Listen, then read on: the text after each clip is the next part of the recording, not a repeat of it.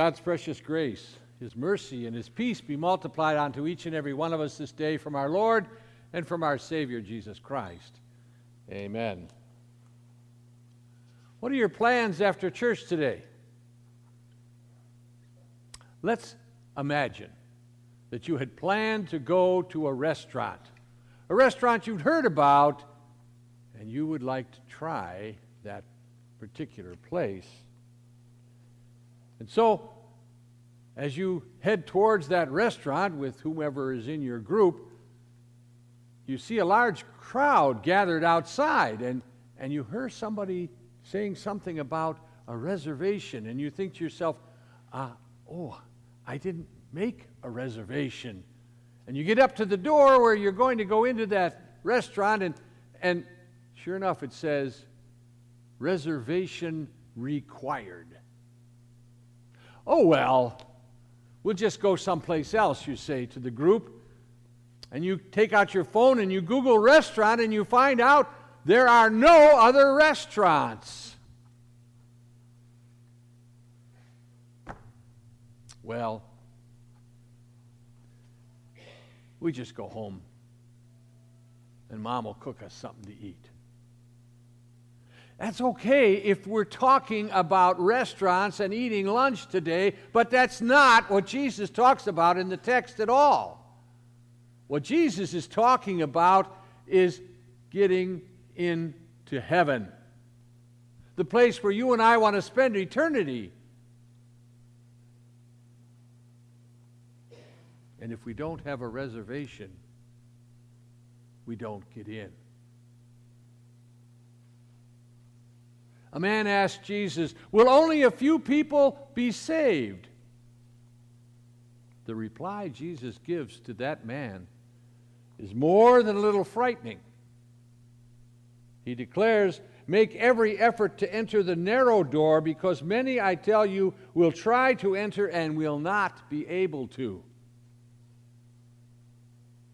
We took the children around here through some doorways and such but that wasn't the way to heaven.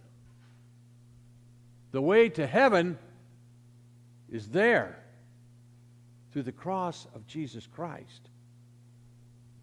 This world has lots of paths to take us on, but there's only one way to heaven. Jesus tells us, I am the way, the truth, and the life. No one comes to the Father but by me. Without Jesus, we would be amongst the millions over the ages of time that would be standing outside the door and hearing these words. I read from the NIV translation. They will stand outside knocking and pleading, Sir, open the door for us. But he will answer, I don't know you or where you come from.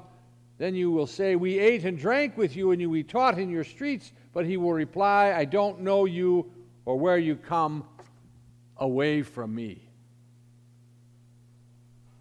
These indeed are frightening words. If we didn't know that the goal of our Heavenly Father is to have every one of us in heaven with Him, as a matter of fact, Scripture tells us exactly that. In 1 Timothy 2 4, we read, God our Savior wants all men to be saved and come to the knowledge of truth. That's God's will, that all would be saved. If that's His goal, why isn't everybody saved? Because Scripture makes it clear that God has provided the way. And for all persons to be saved, they must follow that one path. That way is through faith in the sacrifice and death and suffering of our Savior Jesus Christ. The cross. That's the way. We must have faith that Jesus has paid the price, that at one time had separated us from God, our Heavenly Father, but now has united us because of the blood of Jesus Christ. Once again, the door to heaven is open because of Jesus. He is the narrow way. John the Baptist declares, Repent and be baptized, every one of you, for the forgiveness of sins.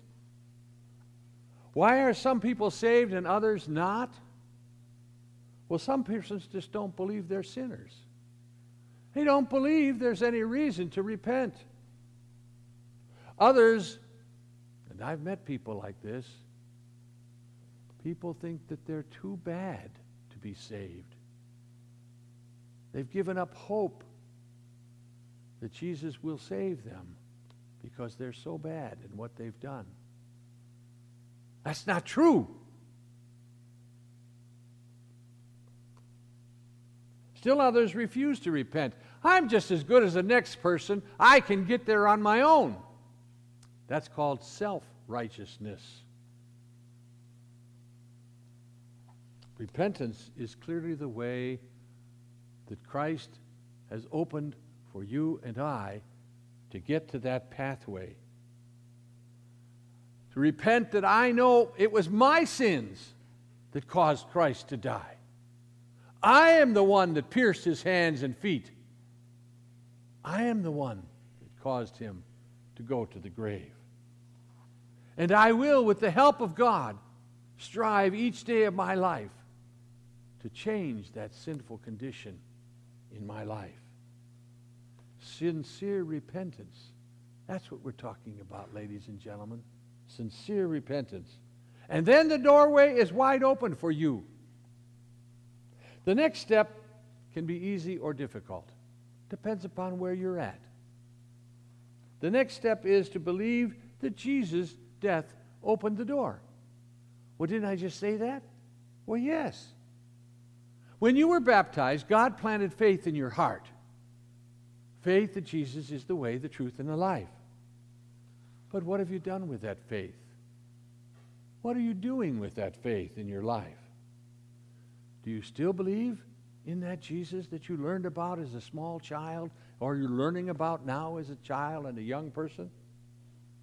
We're saved by faith given by God.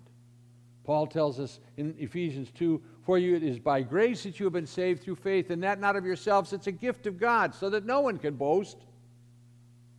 When we place our salvation hopes in those words, we are headed on the narrow pathway to heaven. That's the good news. God has provided it, and we're going down that path. The Marines had a motto some time ago. I don't know if they still do. We, we're looking for a few good men. Is that what Jesus is looking for? Is that what he's talking about with this narrow way? Well, that's ridiculous. Why would God send his only begotten Son into the world to die for a few people. No. God wants us all there. But there is this one requirement. He makes it clear that we have God given faith that Jesus died for you, for me. So when, why isn't everyone automatically saved then, you would say? Well, because we have a choice. We have a choice, just like Adam and Eve had in the garden. They could choose to eat from the forbidden fruit or not, and they chose not, just like you and I so oftentimes choose not to follow God. I'm busy. I can't make it. I'm doing other things, we say to God. Life is going too fast, and I haven't got time to busy myself with this church stuff. Church is good enough for those old people. I'll wait till I'm older. I met a person like that once. He said he was going to become active in church when he got older. He never got, act, never got active, and I buried him.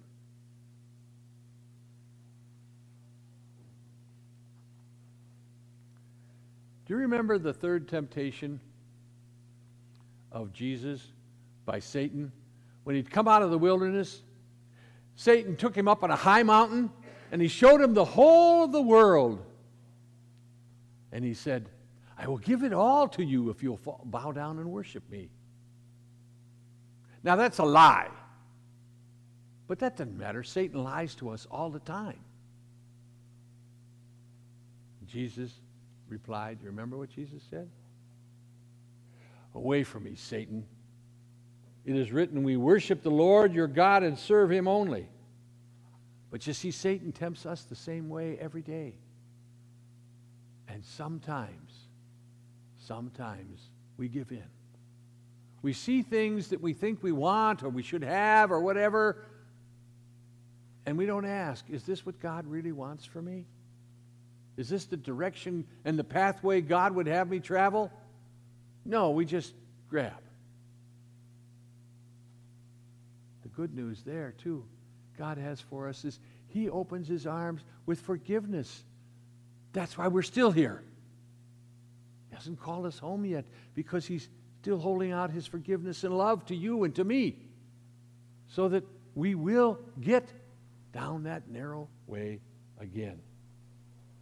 Listen to God's words. Everyone who calls on the name of the Lord will be saved. Acts 2 21. And a, a, little longer passage from Ephesians, and listen to what it says. But because of your great love for us, God, who is rich in mercy, made us alive with Christ, even when we were dead in those transgressions.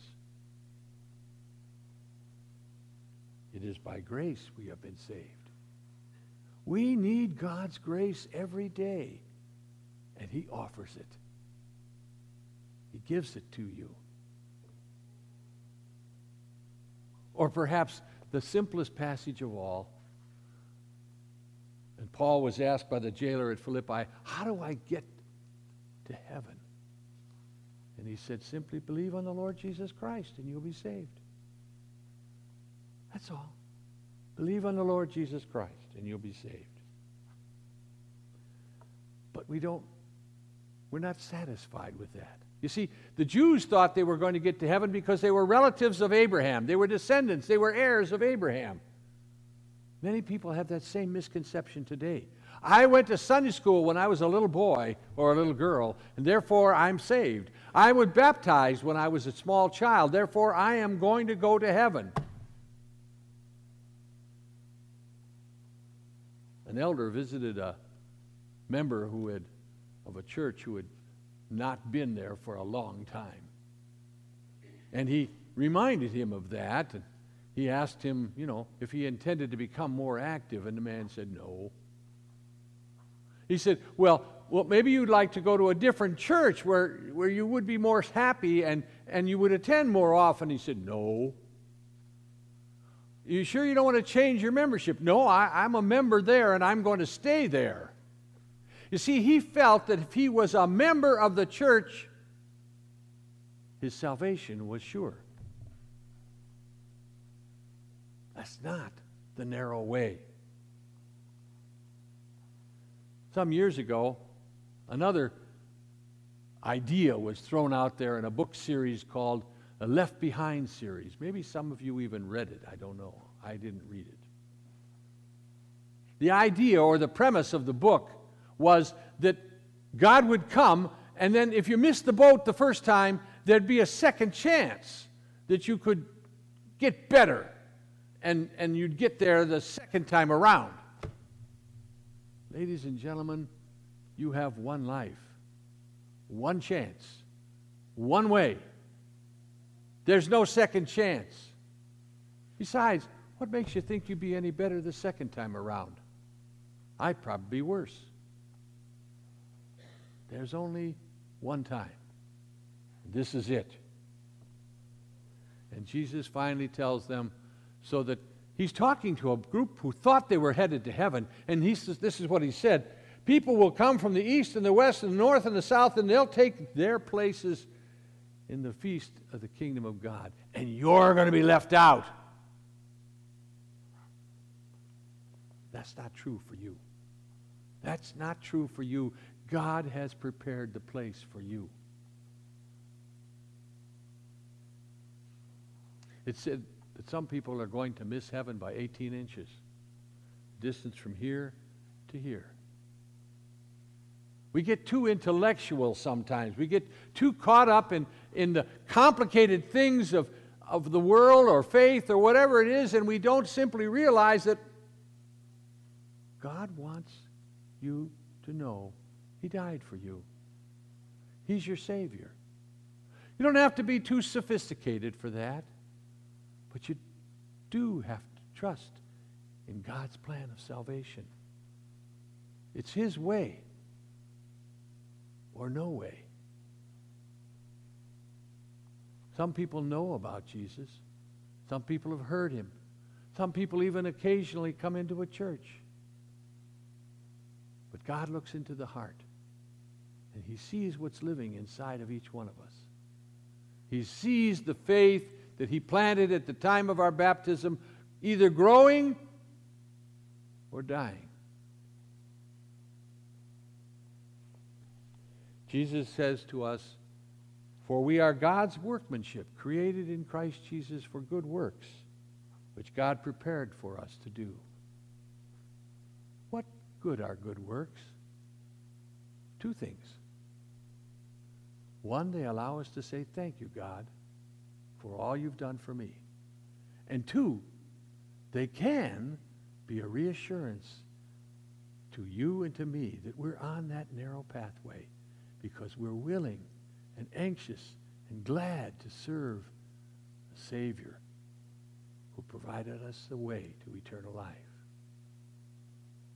May God grant you that strong faith today and every day. Amen. And now may the peace of God, which surpasses all understanding, keep your hearts and minds in Christ Jesus unto life everlasting. Amen.